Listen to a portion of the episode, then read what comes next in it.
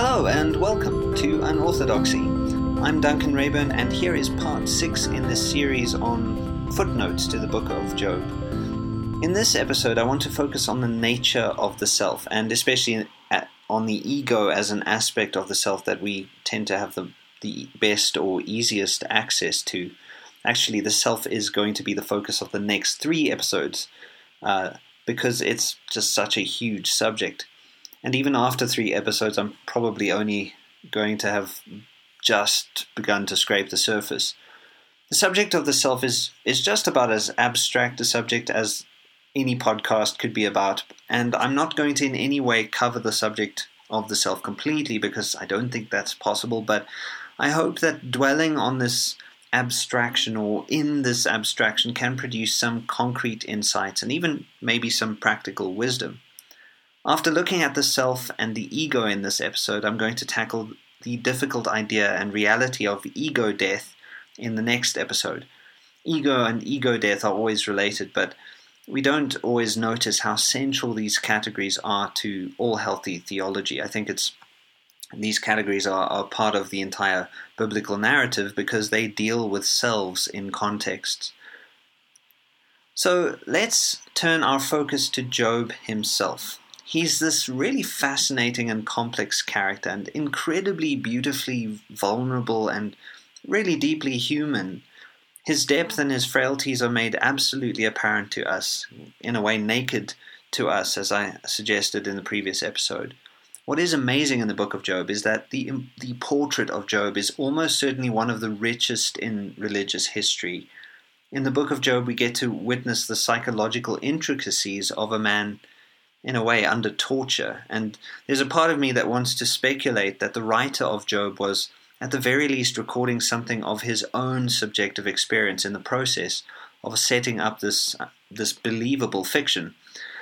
I'm certainly not going to be able to do justice to the character of Job here, and we're going to come back to him and especially to the subject of ego death again in the next episode. But hopefully, I can hint in the right direction, at least in terms of unpacking some of what he helps us to see. I've been dwelling on the subject matter for a while now, and in a way, dwelling in it uh, too, and it's pretty revolutionary stuff to think about. So I hope it is revolutionary for, for you too. So, in chapter 7 of the book of Job, Job is in the midst of another reverie about the shortness and brutality of life when he asks God, What is humankind that you make so much of them? In other words, Job is asking why God would bother with us at all. The question is an echo of, of the same exact question men- mentioned in the eighth psalm, but the feeling of the question is very different from what you find in that psalm. The psalmist utters that question out of a sense of awe at the magnitude of the universe, and and at this just this idea that that God would be mindful of people given the size of the universe, and it's it's kind of as if um, an ordinary mortal is is incredibly moved um, if a king or celebrity or you know person of power were to give them any time. But in Job, the question takes on a kind of ironic quality. Job is not awed, but belittled and terrified and, and humiliated and wounded and distraught. He is, to use a nautical metaphor, unmoored He's a bit like a little boat left to a really cruel and violent ocean with no anchor. Job is somehow aware, albeit incompletely, that his own woes are linked to the divine will, but he has no idea how or why. He has very little to go on, except his own experiences and his own distress. It's this perplexity that gets him to wonder why God would bother with us. Doesn't God God's bothering with us equate to us having more trouble than we'd like? I mean, basically, that's what Job is wondering. Is this how God cares for us? What a strange way to care for us. What do, what good does it do for God to care for us? Why does He bother, if He bothers at all? And doesn't God have bigger leviathans to fry? So He is totally adrift in the tehom, the the the the void, in a way, the, the wildness, the chaos of his own agony. Job feels himself absolutely terrified by night, nightmares, and he even feels as if his own soul is turning against him. He feels like a house divided and shredded and torn apart, and he even wonders if he has in fact sinned, even though he, on some psychological, you know, very deep level of self analysis, has realized that he has not done anything wrong, certainly not anything that would deserve this sort of treatment. But then he asks, you know, if he has in fact sinned, what difference would sin make to God? Surely God should be above that, untouchable in some way. These questions touch on the deeper issue of the nature and place of the self within the created order, as well as the self's awareness of itself and its connection with reality and the truth. As I've already mentioned, when we are confronted with chaos, it's really natural to ask how we might discern the meaning of things or of what we're going through. How are we going to find order again given that everything has fallen into ruin?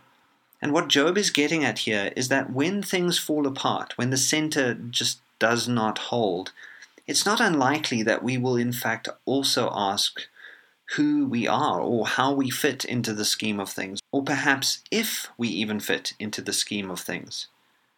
So the question, who are we, opens up another question Do we even matter?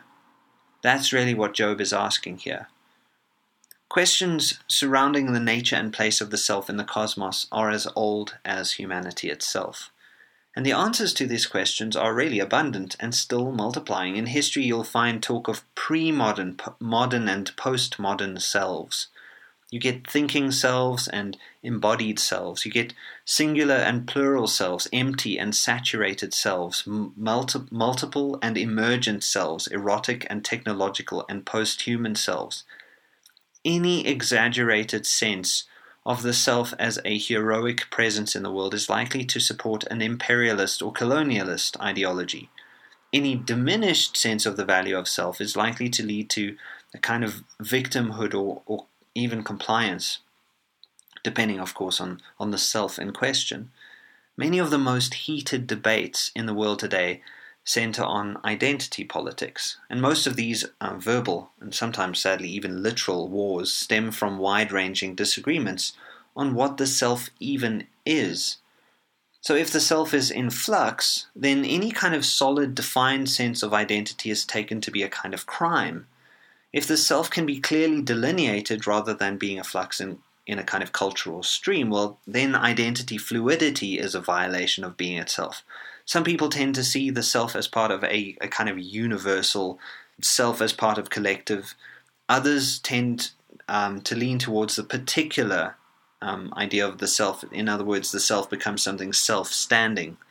In fact, as trends go, conservative politics tends to be a case of the, the former, the idea of the self as part of collective, whereas liberal politics tends towards the latter, self as self standing. And what this suggests, um, as I think has been confirmed in, in quite a bit of research, is that politics is bound up not only in identity, but in personality. In other words, there's a kind of subjectivity here that we have to take into account. But this raises a question, of course is who we are the same as the personality that we manifest? As a question like this reveals, at the very foundation of all our bafflement about the nature of the self is the fact that we are surprisingly opaque to ourselves. The greatest mysteries, which every great religious and spiritual tradition has tried to grapple with, those great mysteries are inside us. If we misunderstand the world, it is because we do not know who we are. If we misunderstand God, I would say it's because the the filter of the self is always a partial, incomplete, or maybe in some sense broken thing. If we can't find God in the chaos, it is because the self has become a black hole that sucks up all our knowledge of all things. Actually, this metaphor is, is pretty useful uh, because we know the effects of a black hole, well, at least partly, um, but we're really radically unsure of what's exactly what exactly is going on inside those black holes. When it comes to self-understanding and self-insight, we are mostly lost in space. So next time you look at another human being, and it's maybe helpful to see them for the walking infinities that they really are. See them for the intense and beautiful mysteries that they carry around within themselves. Even the most, I know this is a risky thing to say, but even the most shallow, stupid people I know are walking infinities. They are just pretending to be containers for only a small set of integers. The questions that need to be asked um, remain what is our relationship with the world, with nature, with others, and obviously with the transcendent? At what point can we count ourselves individuated from everything that surrounds us? Can we even regard ourselves as you know, being apart from the contextual frame within which we find ourselves. If we could answer questions like these, we would know better, I think, how to act in the world. We, we'd have a better sense of our own responsibilities. This points to an important idea. How we relate to the self is going to determine the trajectory of our own lives. Your self concept is going to shape your entire posture towards the world it's very interesting to me, uh, you know, that people who regard themselves as failures will tend to fail. It's because their self concept limits their action in the world in this way. Or, you know, people that see themselves as heroically sort of infinitely powerful, well, they tend to act in a world that is very domineering and controlling. Both of those conceptions of the self are probably misguided and need to be corrected and so th- there needs to also be a realism that that enters into our picture of ourselves because it will help us to act realistically in the world and in the process i think to to become more real. I just need to say obviously is that i'm i'm aware of the so-called no self conceptions of spiritual awareness um, and i'm going to get to that at some point um, probably in the next episode. For now my point is that if we know who we are we will be better equipped to know how to live and move and have our being in the world. Here's an example, and I find this just totally fascinating. The ancestral Pueblo people of America used to believe that their core role in the world was to help the sun in its journey across the sky. They also had this other belief, which I just think is beautiful, which is that any act of wrongdoing destabilizes the entire universe. I just, I mean, how brilliant is that? But anyway, the, these um, Pueblo people felt that if they didn't help the sun, it would fail and the whole of existence would be threatened. And of course, in scientific empirical terms, this is obviously a false belief. But I think it is in existential ter- terms truer than any science could ever be. Because it's the kind of belief that sees the self as part of a world, and it is a vital part of that world. It is, in a way, a sun helping self, if you like. And just think if this is the conception of the self that you had, that you were every day by rising and walking through the world with integrity, if you were helping the sun across the sky, there is no doubt that you would feel the meaning of your life incredibly deeply. How could you ever doubt your purpose if this is were your conception of the self and its relation to the cosmos? One one of the curses of modernity uh, was that what sort of introduced by modernity was the so-called invention of the individual. That is a self totally stranded, totally torn apart from any larger context or story or purpose. It's no wonder that the you know that modern science, for all of its gifts, has brought with it a perpetual crisis of faith if you're on your own, well, then you're on your own. Any so called help you might get in the individualist universe would have to be a mere kind of accidental moment of contact with another accidental individual self. In the beginning of the book of Job, we find a man who has a sense of his own self, his own place in the world. He knows his role, what he has, what he must sacrifice, what he must achieve, and then, in a pretty potent sense, he is de-worlded. His world is taken away from him, torn away from him. His servants die, his children die, his body, although once healthy, starts to work against him. He even feels like his soul is working against him. He he didn't need modernity to de-world him. He just needed a catastrophe. Needed is too strong a word, I realize, but he he just um, the catastrophe just happened. That's what de-worlded him. And what Job's friends do, albeit rather badly most of the time, possibly in defense of their own fragile egos, is they try to recreate a narrative for Job to live within. If he could know, even just sense that his life is part of a larger story, his intense existential crisis would be bearable, wouldn't it? So, what's interesting is the Bible, far from presenting us just one conception of the self, actually puts forward a few conceptions of the self. I'm going to mention only a few that have a bearing on how we understand Job's exploration of his own identity. The first, possibly the most famous, is found in Genesis. As the story goes, God makes people and then he tells them to have dominion over creation. Very famous, and lots of people draw on this. And, and so this is a conception of the self, or the human subject, as being in charge. And we see this very early on. Adam names animals, and human procreation is going to play a role in allowing humanity to subdue the earth. What this leads to pretty quickly, though, is that sex breeds violence, which is a kind of you know, alarming subtext. The conception of the self here is as something separate from nature. It's apart from the wildness of the created order, and it's therefore aligned very strongly with the ordering voice of divinity, albeit in a more heavy handed fashion. Humanity is the image of God here, which means that humanity gets to see itself as being an important conduit for the divine energy.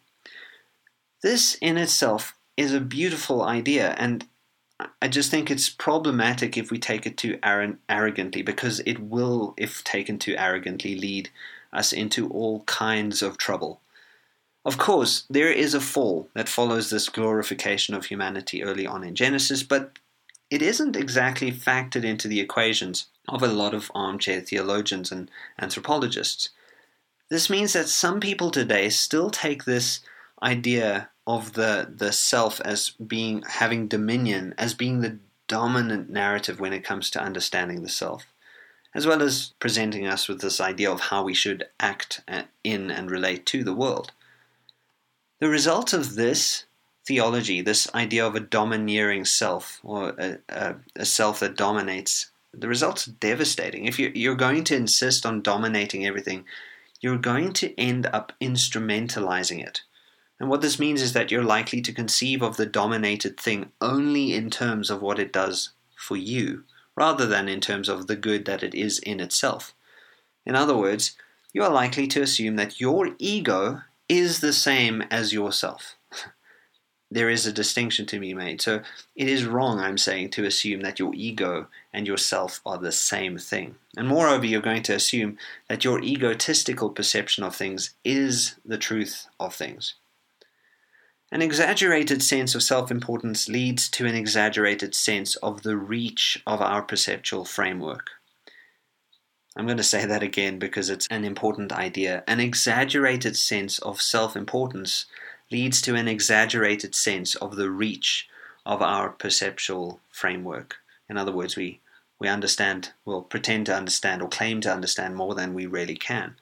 And this actually leads to isolation, which is exactly how we might conceive of the ego. The ego, of course, is just one aspect of the self. And what the Genesis story suggests is that there's a fall that is necessary for ego formation to take place. We, in a way, need to lose contact with the God figure and Eden to gain a sense of identity. We are cast out of Eden into the world as Adams and Eves and Cains and Abels, uniquely named and uniquely separate from others. The result of this ego formation is that we start identifying with the world in terms of our actions in it.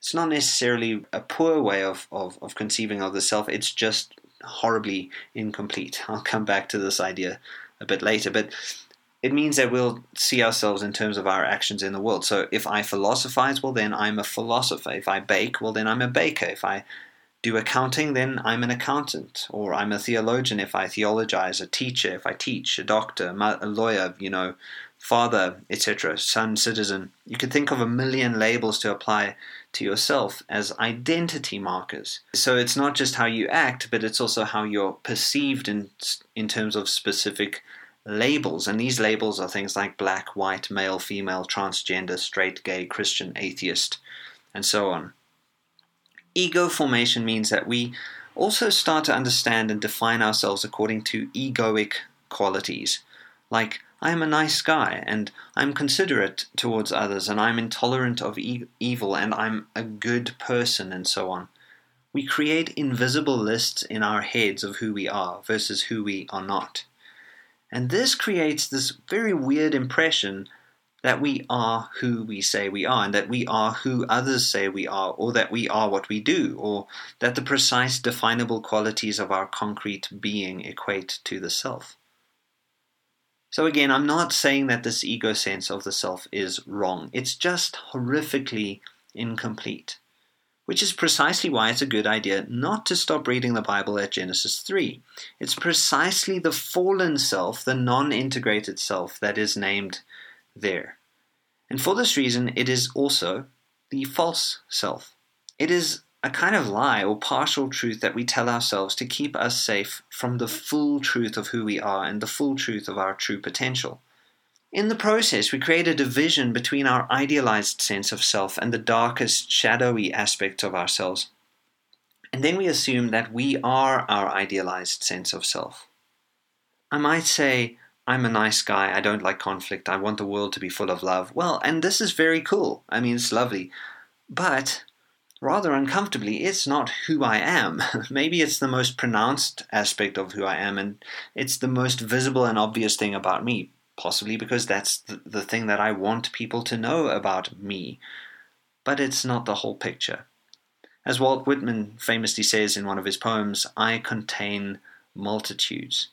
To assume the self is this little ideal thing is to miss something fairly huge. One way that the false self plays out is when the mind, the soul, and the body are out of whack. They're, they're assumed to be, in some sense, separate. Uh, and so we become, as Nietzsche says, inverse cripples, who are very good at some things but very terrible at others. Imbalanced human beings. And another thing that entrenches the false self in its own sort of deluded um, view of the universe involves clinging to life and rejecting death. In other words, there's a dualism that insists on a, a kind of false eternity over and against an endless hell. Everything is simple for the false self. There are no complications, everything is black and white. Finally, the false self is fond of assuming a kind of pure individuality apart from others, the thing that modernity helped to foster in our Western consciousness. It sees people as entirely self creating. Ever heard of a self made man? Well, he doesn't exist, although I'm pretty sure he thinks he does. Well, again, none of this is inherently or totally bad. It's not totally wrong to believe these things, it's just not the whole of who we are. And to enact part of our nature as if it is the whole is to do something terribly toxic. It often leads, as it did in a way for Cain, as the Genesis story tells us, to a domineering, controlling, vindictive posture towards reality. The false self assumes itself to be above the world, and thus also to be in control of the world. It's exactly this false self that gives rise to ecological catastrophe and relational breakages. The false self presents a false ordering principle. It's a kind of adolescent faith that tends towards obvious oppositions of self and other instead of seeing them as, as being somehow interconnected. What's interesting is this is not the only way of conceiving of the self. I'm certainly not in the Bible. So the Bible, in fact, presents us with this multifaceted view of the self, and I think we would do well to pay attention. So let's look quickly at the story of the Tower of Babel, which is in Genesis 11. What we have in that story is a mob of people who want to make a name for themselves, and they do this by constructing a ludicrously high tower that is supposed to reach up to the gods. There's a, joke in the story actually that a lot of people miss. The joke is that God sees something happening on the ground, but it's so small and insignificant that he has to step down to investigate. And when he sees what's going on, he doesn't like what he sees. The architecture of this ego trip is all wrong. And so what he does is he decides to scatter people by creating multilingualism. And that's how the French were invented, and also everyone else. The meanings of the story are, of course, various. Uh, we will never get to the bottom of every biblical story. They are so uh, uh, profoundly archetypal and, and brilliant in terms of what they expose. Uh, one of the things that the story does reveal, for instance, is that the overextending of anything will result in the collapsing of it into its opposite. If you overheat a car, it breaks down. If you overload your computer, it freezes. Uh, it shows you the rainbow rainbow wheel of death if you have a, a, an apple, and then it shuts down. If that's what happens, if if you overextend your mind, it ceases to be capable of thinking through things effectively. So, too much order becomes discord and, and disorder. Now, this is very true of the ego too. To overextend the ego is to set up its dissolution or breakage, which it turns out is is probably what it actually needs. It is, after all, um, God who breaks down everyone's egotism um, in in the Babel story. As the ancient Greeks said, hubris is always accompanied by nemesis. Pride comes before a fall. And the fall that comes after pride, pride is precisely the thing that pride needs. So when we read the Genesis story of Adam and Eve, what we find is that there is one fall. This is what I would call the fall into ego. Adam and Eve become self aware, they become selves in a, in a limited sense, of course. This is a mixed blessing. They, that is, we, end up getting alienated from paradise. So that that's the consequence of, of ego formation, to be alienated, to be separate. And to find and so to find our way back to paradise, we need to un- undergo not a climb, but a second fall, which is counterintuitive, but it is a kind of grace that pulls us downward into heaven. Because heaven, it turns out, is not above the earth, but under it. It is the ground. Hell is, in fact, the thing that is above everything, metaphorically speaking, of course, since metaphor, um, metaphors are always my modus operandi here. But I'm going to talk more about that in the next episode. Another way to look at the Babel story is in terms of how it shows what it means to be a self in the world. It's a story that indicates a self that is always part of something. It's a, it's part of a context of sorts. It is a self that is in the world, not above the world. It's not just a you know brain floating above everything, but in fact an embodied self that, that lives in in a very concrete way in the world. In fact, the Babel story tells us what has already been hinted in the Genesis story. When you assume you are above the world, you are setting yourself up for some very serious disappointment. In Deuteronomy, the symbolism of Babel is extended not just in terms of the construction of buildings, but also in terms of how people relate to nature, which is obviously a very, very potent theme in the book of Job. There we find not that human beings are above nature, like some sort of domineering self, but that they are frighteningly vulnerable to nature. If only those anti ecologists who cite the Genesis story of humankind's dominion over the earth decided to read the whole Bible and not just their highly edited version, that would really help. This same idea is found in various forms, not the ecology idea, but just this idea of the self that is kind of part of the world, is found in various forms throughout the Hebrew Bible. And of course, it is the idea that we find very strikingly put in the book of Job. Something that Deuteronomy reveals, and I think it's vital for understanding what the Bible can mean for us today, is that the self is not just an entity. It's not merely a center point at the mercy of all events everywhere. Rather, the self is a kind of narrative. This is absolutely the clearest thing that comes across in Job's own pronouncements, as well as in the pronouncements of his friends. When Job tries to make sense of his experiences, especially when we move through um, chapters 29, 30, and 31 of the book of Job, he talks about his story. Things were once good, he points out, so maybe they can be good again. The reason I think this is profound is because stories run deeper than labels. When you start to get to know someone, you talk about what they do, right? You um, usually ask questions along these lines when you're in um, getting to know someone, at least in, in Western cultures, you ask, What do you do? Sometimes other questions involve who you're associated with, how you met them. But soon, if you want to get to know anyone, you need to get to know their story. Job's friends are trying to find a story. So is Job, because this is the primary epistemological tool we have to make sense of existence. I would say stories are a kind of technology. What stories do is they expose events that shaped us and patterns that we adopt to operate in the world. They reveal our choices, um, to us. They show us how we might even make better choices in the future. But stories also reveal something that I think is really easy to overlook, which is that the ego is not the only thing about us.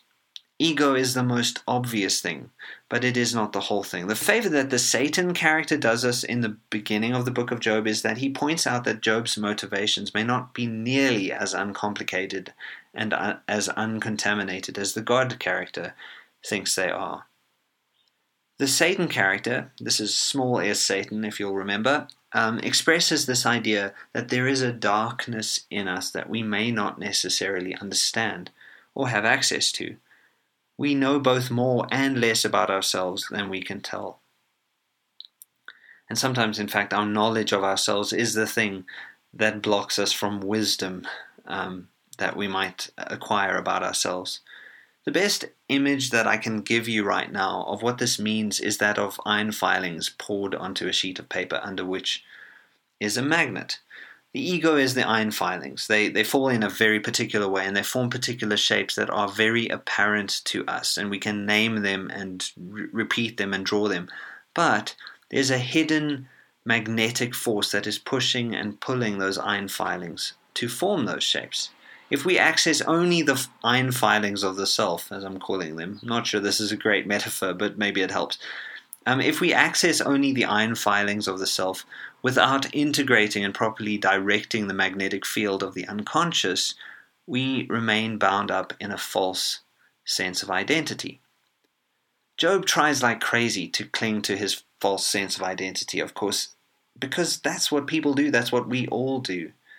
Job laments the loss of all that, that was going well in his life before disaster struck him, as if that was the reality of who he was. Well, my view is that we need to be very reluctant to assume that whatever we have done or whatever we think we are is who we are. Negative theology uh, teaches us to be reluctant to name God, and I think one of the reasons for this is that we may inadvertently misname ourselves. And in so doing, we're going to inadvertently block access to the divine. Remember what I, I, mentioned already about the fact that when we talk about God, we are talking about ourselves. This is why, in a weird sort of way, we need to we need to have better access to ourselves than just um, a kind of superficial access to the egoic self. Well, there is good news to all of this um, that I'm saying here, and it's tricky news because, in fact, the good news is the bad news, which is that the Babels will crumble, and the brittle egos will crumble. We'll build these high towers assuming that this is how we're going to reach heaven. And well, maybe the high tower plays a part, but it only plays a part when it starts to crumble. Unfortunately, I feel that this is a probably the best place to end um, because, as I said, this is a huge topic. I'm going to have to take it up again in the next podcast where I'm going to unpack the the storied self, the narrative self, and and how um, ego breakage happens and what it results in. Um, and then in the episode after that, I'm going to look at um, the, the a new way of desiring, basically um, a new self of desire, um, as the book of Job discusses it. And and so that is it for now. I really want to thank you for listening. Thank you to all of those who have given such positive feedback. If you want to support my work for this podcast, you can do that on Patreon. Um, I'd really appreciate that. It it helps. and so that that's it from me. Until next time. Cheers, everyone.